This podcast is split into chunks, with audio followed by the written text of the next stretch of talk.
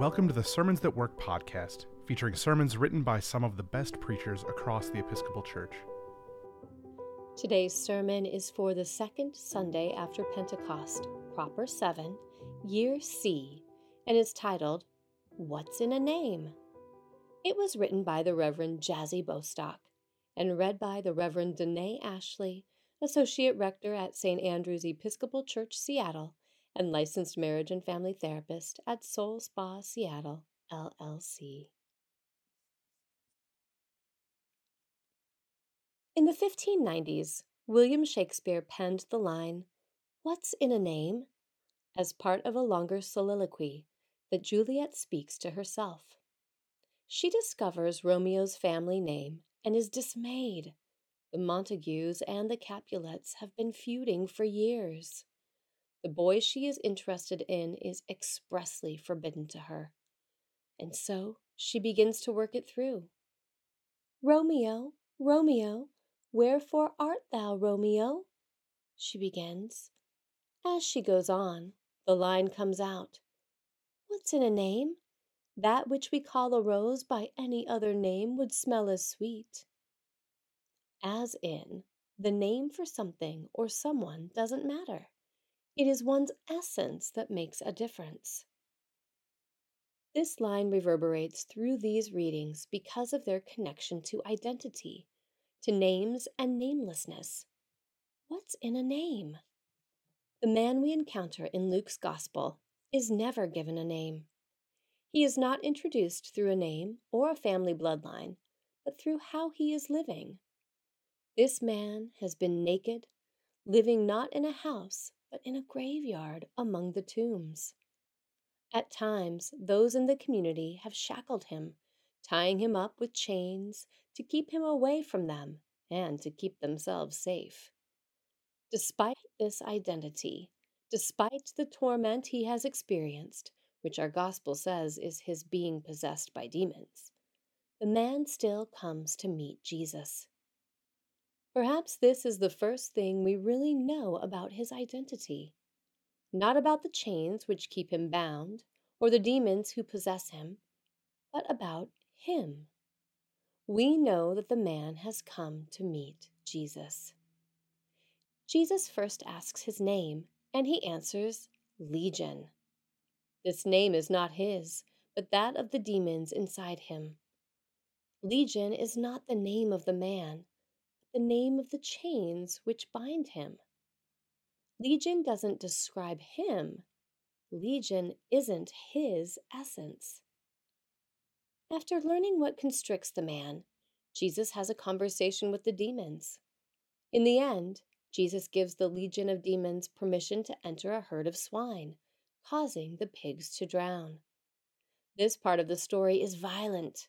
The demons are rehomed in unassuming livestock and the livestock are then killed in a way that might seem cruel or wasteful to our modern ears. But this was the extraordinary measure taken to save this man. The lesson here might be that there is nothing too extraordinary for God when God is fighting for us.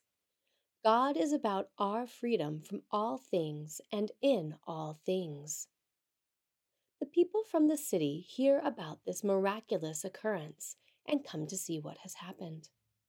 When they come to the scene, Scripture tells us they were afraid. Let's pause for a moment here. Before this moment, there was a man living on the outskirts of the city, a man who was naked, sometimes tied up, and living in a graveyard. That was what the people were used to. It was business as usual. Now they have heard of something miraculous, that the man is no longer tormented by demons and has been cured.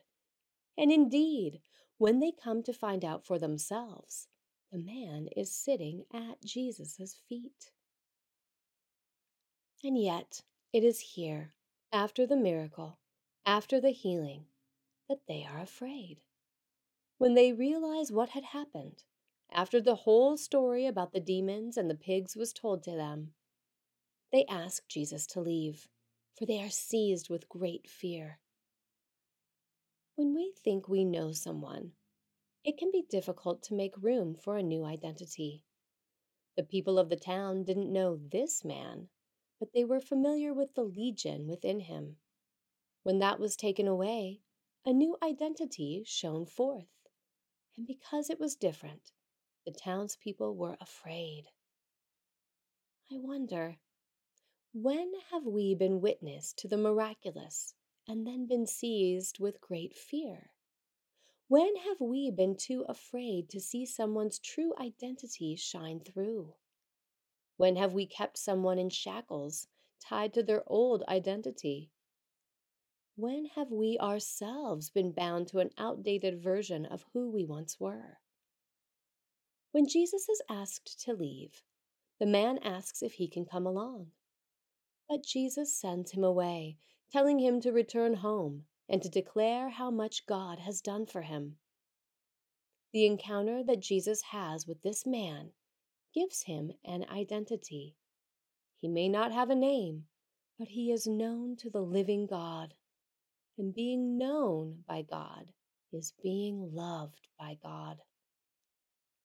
The encounter with God sets him free. He is no longer confined to the outskirts of his community, forced into isolation but brought back into the fold. When he tries to go with Jesus, he is gently redirected, for it is in community that we become known as our true selves. It is in community that our identities are formed. In Paul's letter to the Galatians, he refers to us as children of God. He calls us into our identity beyond our names, beyond the categories we turn to as ways of definition, claiming our belonging to God as the most important thing about us. In God, we are not divided from one another, but drawn closer. In God, the man who is tormented by demons isn't confined to his place among the tombs. He is brought from a place of death and despair into his community, into the life of God's people. When we have an encounter with the living God, those things which torment us, those things which keep us shackled, fall away. Those demons, self doubt, judgment, criticism of others, God calls out and gives us permission to be exactly who we are. So, what's in a name? not as much as we might think. Our identities are manifold, expansive, and individual. But one identity holds precedence over all the others. One identity calls us into a community of love and into relationship with a living God. That identity isn't one we have to earn or one we can lose. It stays with us from birth to death, no matter what paths we may have chosen. We are children of God. Amen.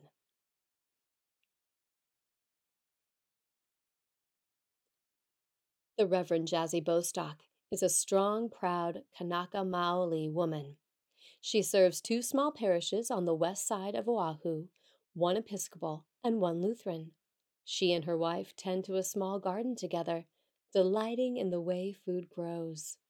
She loves to laugh, walk barefoot, cook, and feel the sun on her skin. Sermons That Work is an offering of the Episcopal Church's Office of Communication. For more free resources, including sermons, Bible studies, bulletin inserts, and more, visit episcopalchurch.org/sermons. We would love it if you'd rate, review, and subscribe to our podcast on your favorite podcasting platform. And while you're at it, share it with a friend.